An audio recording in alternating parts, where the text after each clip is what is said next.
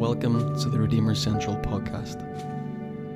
Redeemer Central is a church community in Belfast seeking to practice the way of Jesus and work for the peace and good of our city. For more information, please visit redeemercentral.com. Brilliant. Um, there's no place I'd rather be on a Sunday morning than a kerosene filled atmosphere on Donegal Street. Um, I have to pub- apologise, that is actually completely my fault. Um, in the dark last night, I definitely did spill um, kerosene on the heater. Um, so um, I will not be offended if you have to leave to get some fresh air outside. Um, we'll try and keep this uh, short and sweet today, hopefully. But actually, beautiful things are actually kind of happening in the community. Um, at the moment, it's really great to hear John share a, bit, a little snapshot of what happened on on Friday night here. Um, there literally was a, a, literal long table, which was brilliant, um, and a lot of people coming and gathering around that. Um, we have the stand play that's kind of in the works, that toddler group that's going to start, I think, at the end of February. Farm Box continues to serve families. It's brilliant to hear um, how that's going, and they've got some plans for this year. I know that you met, you met last week. Um, and then last night, actually, just one of the things that we're doing that you may or may not know is occasionally we do rent this place out.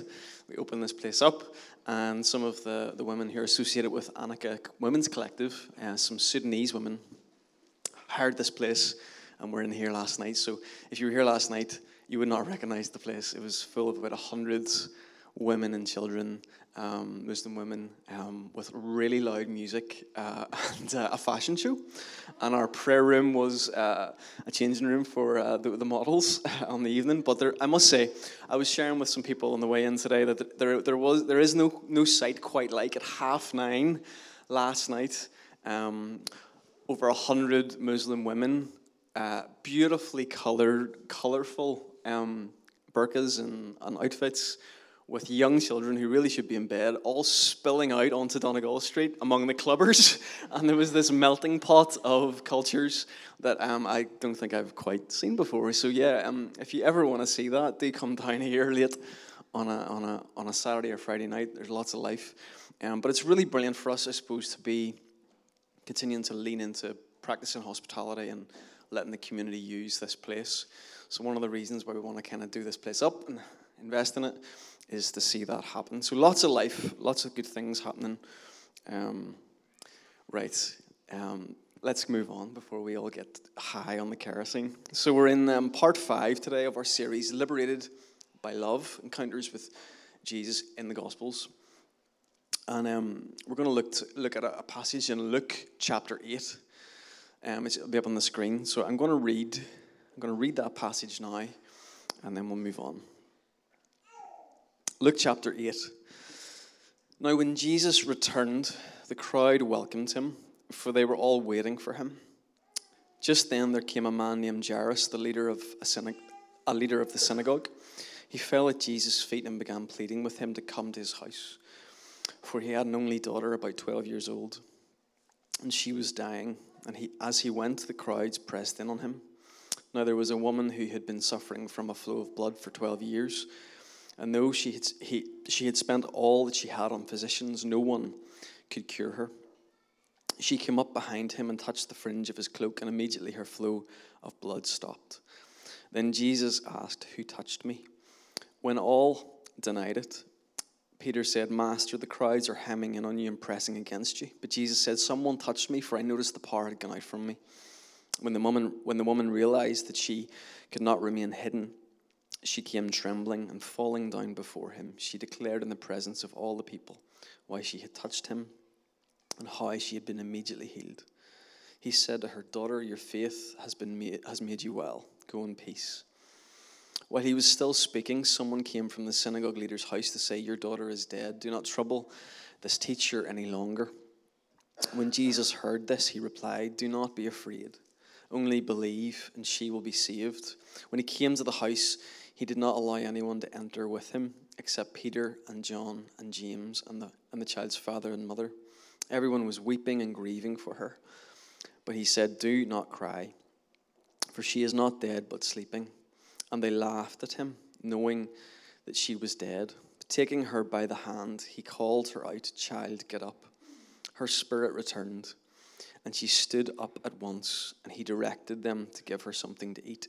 Her parents were astounded, but he ordered them to tell no one what had happened. There's a slide that'll hopefully come up. It's got a little Bible on it, um, Eleanor. Um, what I'd love us to do this morning is something a little bit different. I'd love us to practice something called Lectio Divina. Anyone heard of Lectio Divina? Anyone heard, vaguely heard of Lectio Divina? Put your hands up. Uh, Ruth and the welcome team are going to come around and they're going to put um, uh, an A4 piece of paper on your table with that passage that I just read on it. And what we're going to do is just round your table in groups of three or four, two, whoever's round your table, you can join a table. I'd love someone to read the passage among yourselves, and we're going to practice Lectio Divina, just for a short time. Um, what is Lectio Divina? Um, it's an ancient practice using scripture, really just to open ourselves up to what maybe God might speak to us through the passage. So here's what it is not you're not to explain the passage, you're not to tell the people around your table what you think of it. All I want someone to do is just to read the passage through while the rest listen.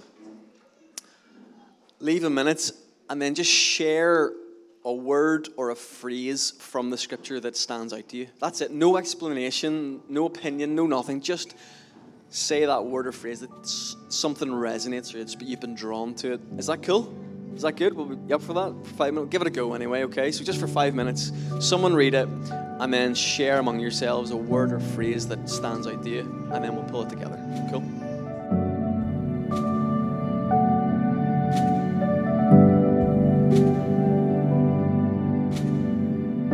Lectio Divina, that last slide, actually a Benedictine practice of scripture reading, meditation, and prayer intended to promote communion with God and increase the knowledge of God's word. It aims to not treat scripture as texts to be studied, but as the living word, inviting the reader to listen to God speaking through the text.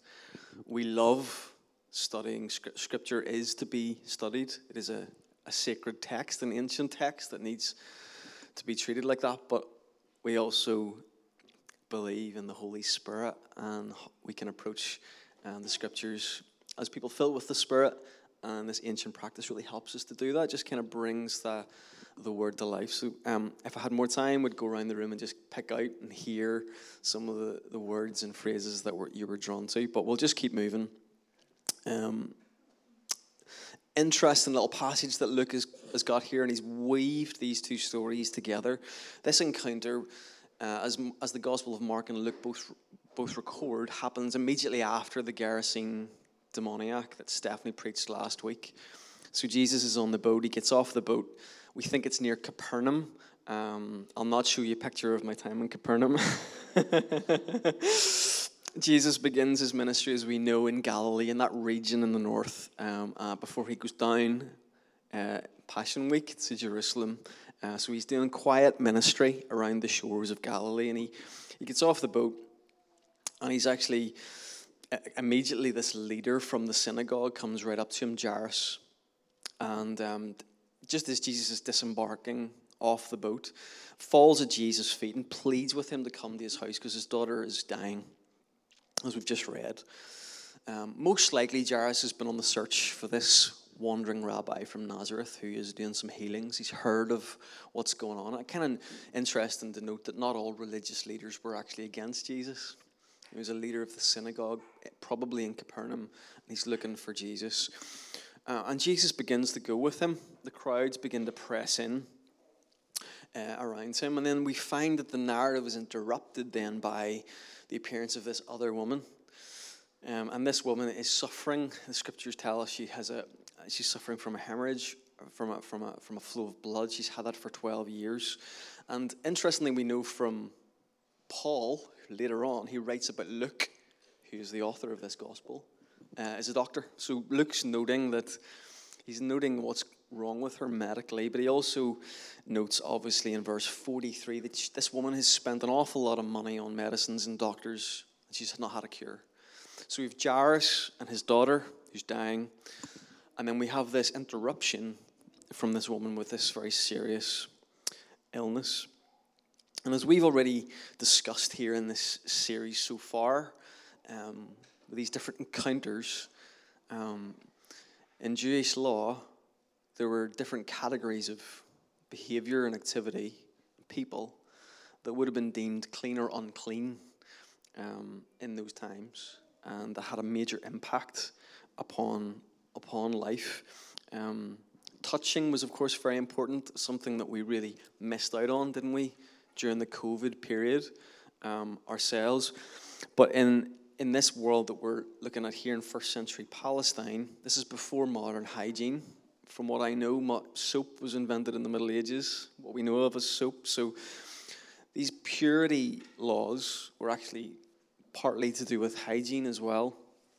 So much so that the, the Jewish scriptures and the traditions around that, as N.T. Wright says, codified that so much, really, really took it so seriously, nearly into like an art form, what you could and could not do, what you could and could not touch. And two obvious sources of, quote, pollution were corpses and bleeding blood, bleeding women, women with blood. Those were two categories that were deemed unclean or pollution in that day. Um, and that's kind of the this is kind of the scene that we have here um, on the shore of Galilee, probably around Capernaum. This woman, not only being a woman would have put her on the outside of society or limited her rights, but this woman who, who reaches out and touches Jesus in the melee, she's deemed ceremonially unclean, which means that she would have been on the outside of society completely. In fact, she's risking a lot to be here. Um, how no one maybe noticed her, I don't know. Um, but she has heard about Jesus too, and she's come just to get a touch, and she's probably come to do it in the crowd because she doesn't want to be seen by Jesus or anyone else. And she doesn't want Jesus to know that he's been touched, perhaps, but she's got faith that she could be healed. And she touches the hem of his garment, she's immediately healed, and she knows immediately. Now, the whole story could have just kept going. Like, no one would have noticed. I mean, it's like a melee of people, you know. Um, and there's this interesting real passage, this in, interesting verse, sorry, this interesting phrase that Jesus noticed the power go out from him. So the kind of like the whole thing stops, you know, the whole melee kind of stops and Jesus kind of stops. it's like, what's happened? This woman could have disappeared with her secret healing and not know, we would never have known about her. It's just an interesting thing that we do know about her because Jesus stops the whole thing, has sensed some kind of power go out from him, which I think is just an interesting verse. And he does what the woman really didn't want done. He actually calls her out Who has touched me? And she has to embarrassingly kind of present herself before this wandering rabbi who's got the crowds around him.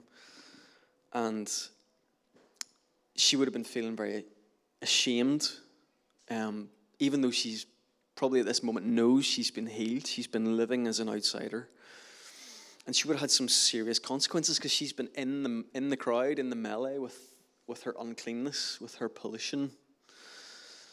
Except, you know, Jesus doesn't lean that way, does he? We know Jesus dignifies this woman. He's not calling her out to shame her or to bring consequence.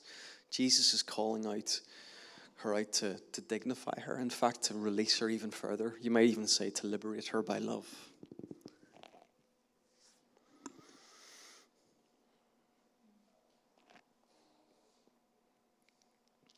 Because Jesus goes further than just simply healing her from her health issues.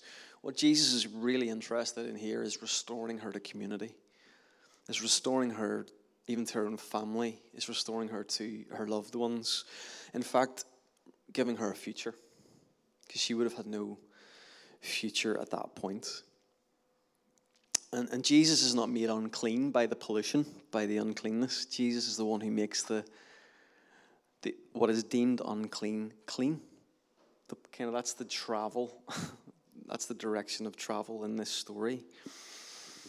And it's just a, it's a it's a fascinating little encounter that we could have just never heard of this lady and never heard of this encounter, and Jesus kind of calls her out, but for the for the purpose of restoring her into community. And then you can imagine Jairus, he's like, you know, what a, you know, my, my daughter's dying and we're getting held up by this.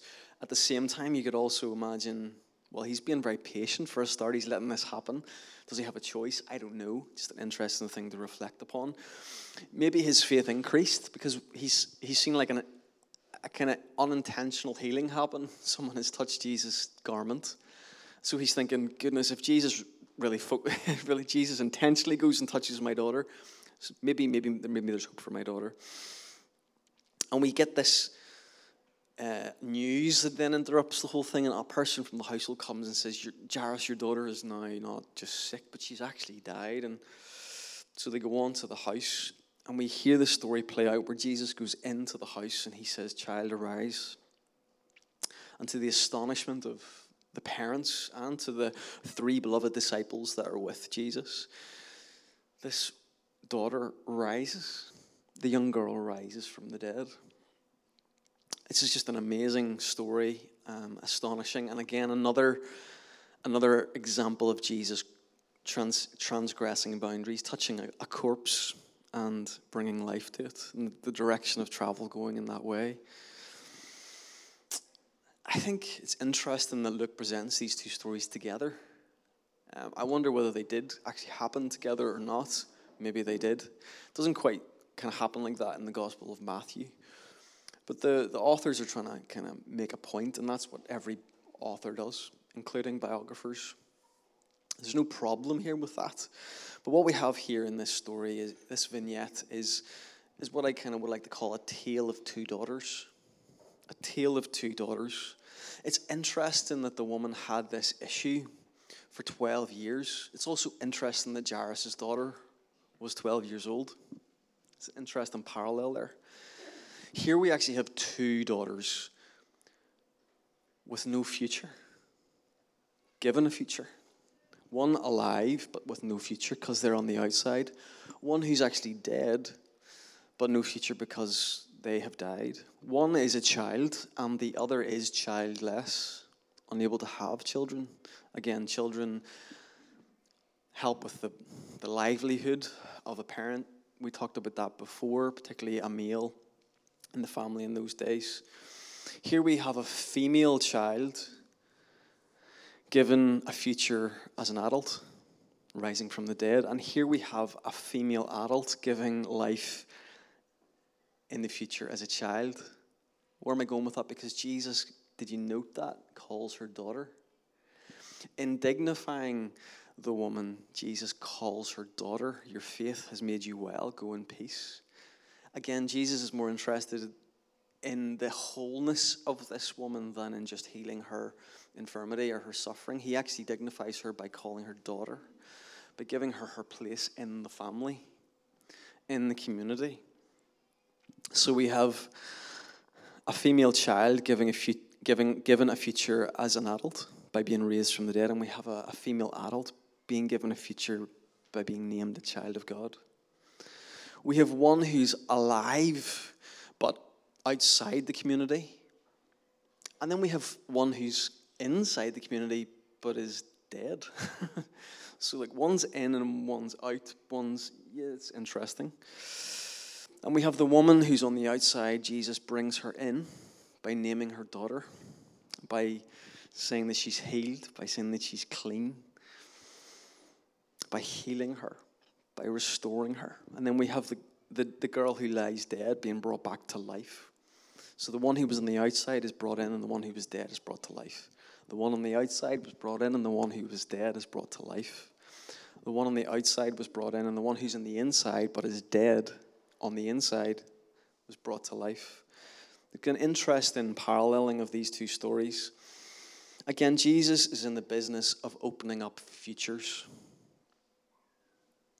It's more than just a healing going on here. I believe Jesus is in the business of opening up futures. He addresses in this woman's life the real wound, the wound of the stigma and the shame and the ostracization of being on the outside of community, of being shut off, of being ostracized, of being forgotten, of having no hope for having a family etc., etc. Jesus addresses this woman as daughter and wel- welcomes her in, names her as a, a daughter of God, a child of God, and he's interested in her wholeness. He's interested in our wholeness too.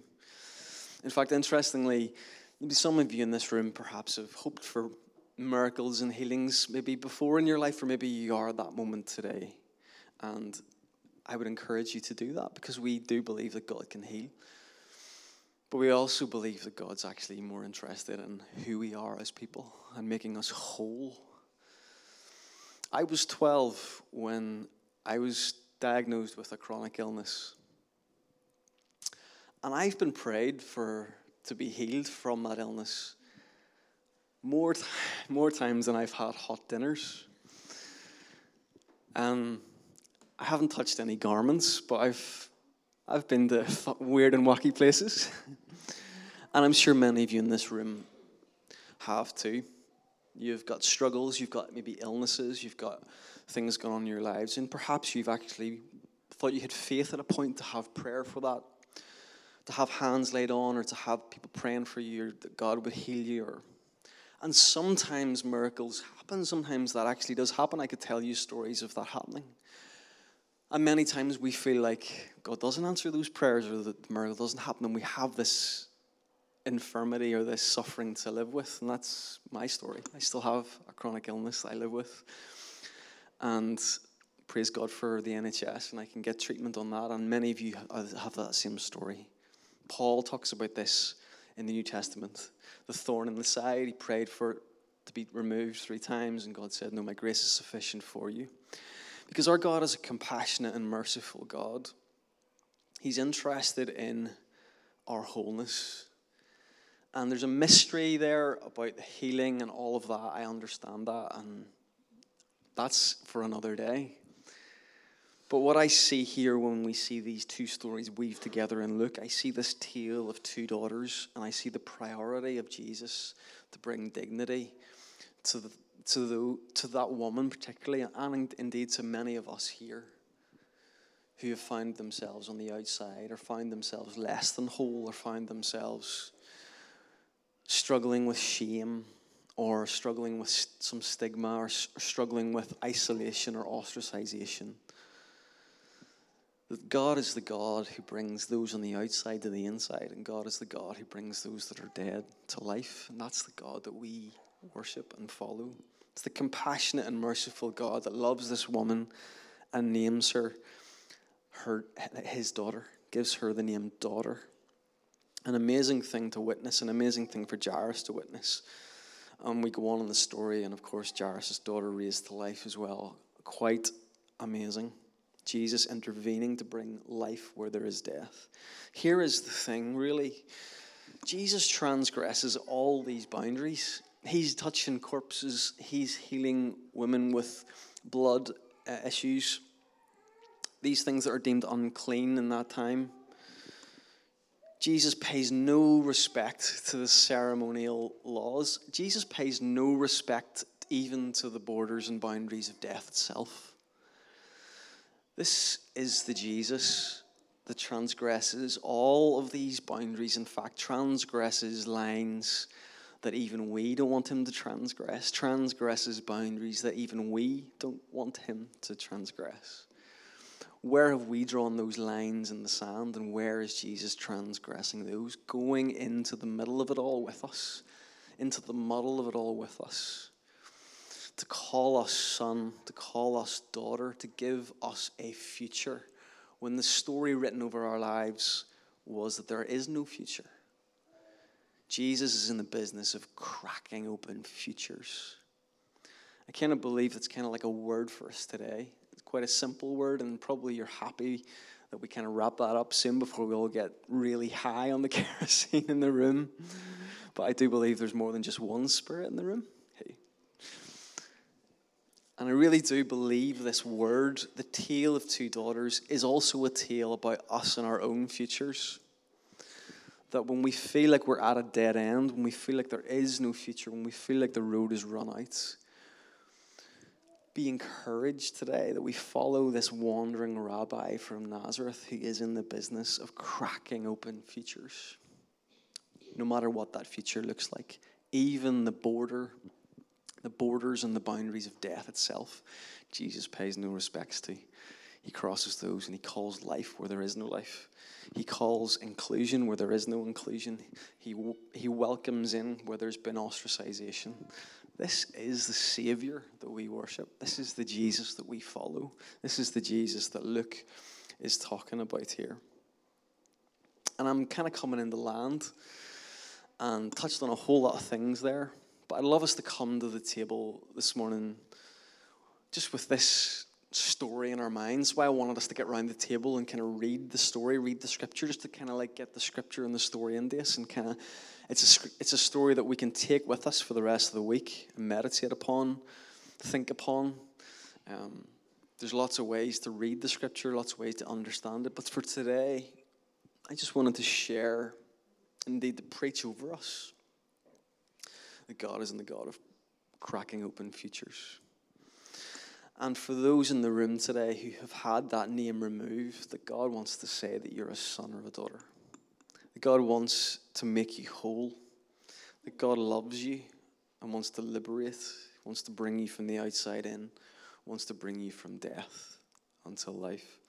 At the end of the passage, we see this little verse that Jesus instructs the parents of Jairus' daughter and says, Go and give her something to eat.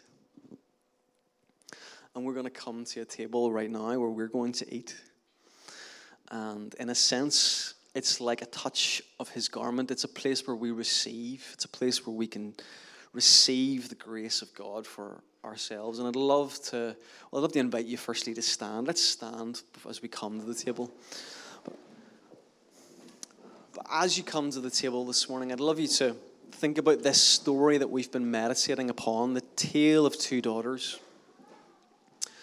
And I'd love you to come to the bread and to the wine and to taste of this meal as the meal that cracks open a, a future for you, that cracks open your future. This is the banquet where God has a place for you as a son or as a daughter. And for some of you, you've been told that you're not a son or a daughter, that you're on the outside and you will stay on the outside. And that is not the gospel. The good news today is that Jesus stops the melee and says, Who has touched me? and brings dignity and worth to someone who was on the outside and brings them in. This is the Jesus that goes to the house where there is a corpse in which he should not touch and touches it, and it rises, and the, the daughter rises and brings that which is dead to life. This is the Jesus that transgresses boundaries and borders in order to bring life. St. Jerome, when commentating upon this passage, said that we are all like that woman. That that woman is like the congregation of the church us. And his point in commentating on that passage in that way was to really kind of ask this question, really, in, in his own way. Where do you find yourself in the story? What are you coming to today? What's your, what are you falling at Jesus' feet about to plead for him to come? Just like Jairus did. How do you, what's that thing that you have that you want the Lord to meet you in today? What's that dead end, that no future, that place where you find yourself hitting up against the wall? You want the Lord to come and to crack open a future today. Some of you are crying out for a miracle. I know some people in this community that are literally crying out for a miracle from illness. And I will encourage you to pursue that because we believe that the Lord can heal and touch and continue to reach out to touch his garment. But for many of us as well, we just want a touch of the Lord today. We just want something to take with us to sustain us through the rest of this week. Maybe that's where you are today. Maybe that's where you are today. You just want a, a taste of the Lord. Maybe today you just need to hear the word son or daughter. Your faith has made you well. Go in peace. Maybe that's where you're today. Or maybe today you're like Jairus, who's kind of been looking for Jesus and then's been interrupted and is waiting patiently. And in some strange way, you have realized that the healing of this woman that's interrupting is somehow connected to the healing of your daughter. And in some mysterious way, maybe today you're committed to that kind of work. That the healing of the other is intrinsically linked to your own healing. That the healing of someone else is intrinsically linked to your own healing. That the flourishing of someone else is somehow intrinsically linked to your own flourishing.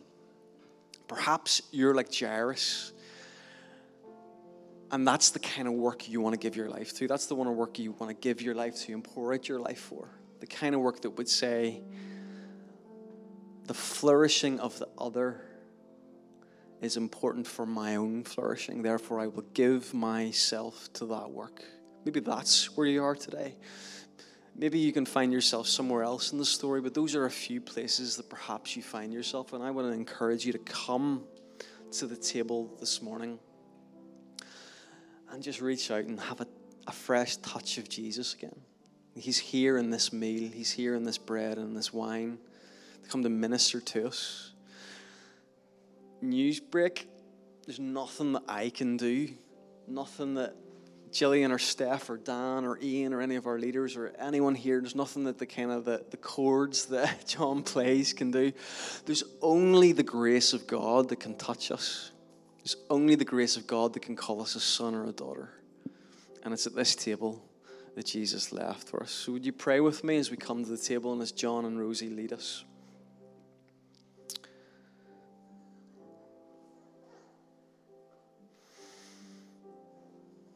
Lord, there's so much that we just don't understand or can get our head around. Why things happen and why things don't. Why healings happen and why healings don't. But one thing is sure, Lord, that we fix our eyes on you, Jesus, the maker of futures. And we speak life over everyone in this room today. And we speak future over everyone in this room today.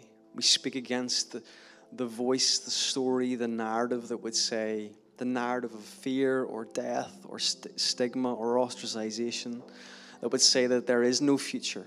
And we speak against that in Jesus' name. We thank you that you have called us sons and daughters and that you've welcomed us in to your family and that you have raised us to life, that you've filled us with your very breath. Lord, would you come as we sing and as we worship, as we praise you, as we taste of the bread and wine? Would you give us a, a fresh a fresh outpouring of grace, a fresh touch that we might know that you're with us and that we might continue to trust you and walk with you. In Jesus' name. Please do come as John and Rosie lead us. This is an open table, so if you want to be at this table, if you want to experience a touch of Jesus, you can, because this is Jesus' table. He makes the guest list, not us. And so you're all welcome to come. Please do make your way up and take of the bread and wine, and let's worship and sing together. John. Would you mind taking a moment just to maybe close your eyes if you feel comfortable with that? Because um, the week's going to begin, isn't it? When we kind of move out of here, it just kind of starts and we're into our week again. But we can take a moment just before that happens. And can we can can we just confess what a savior What a Savior.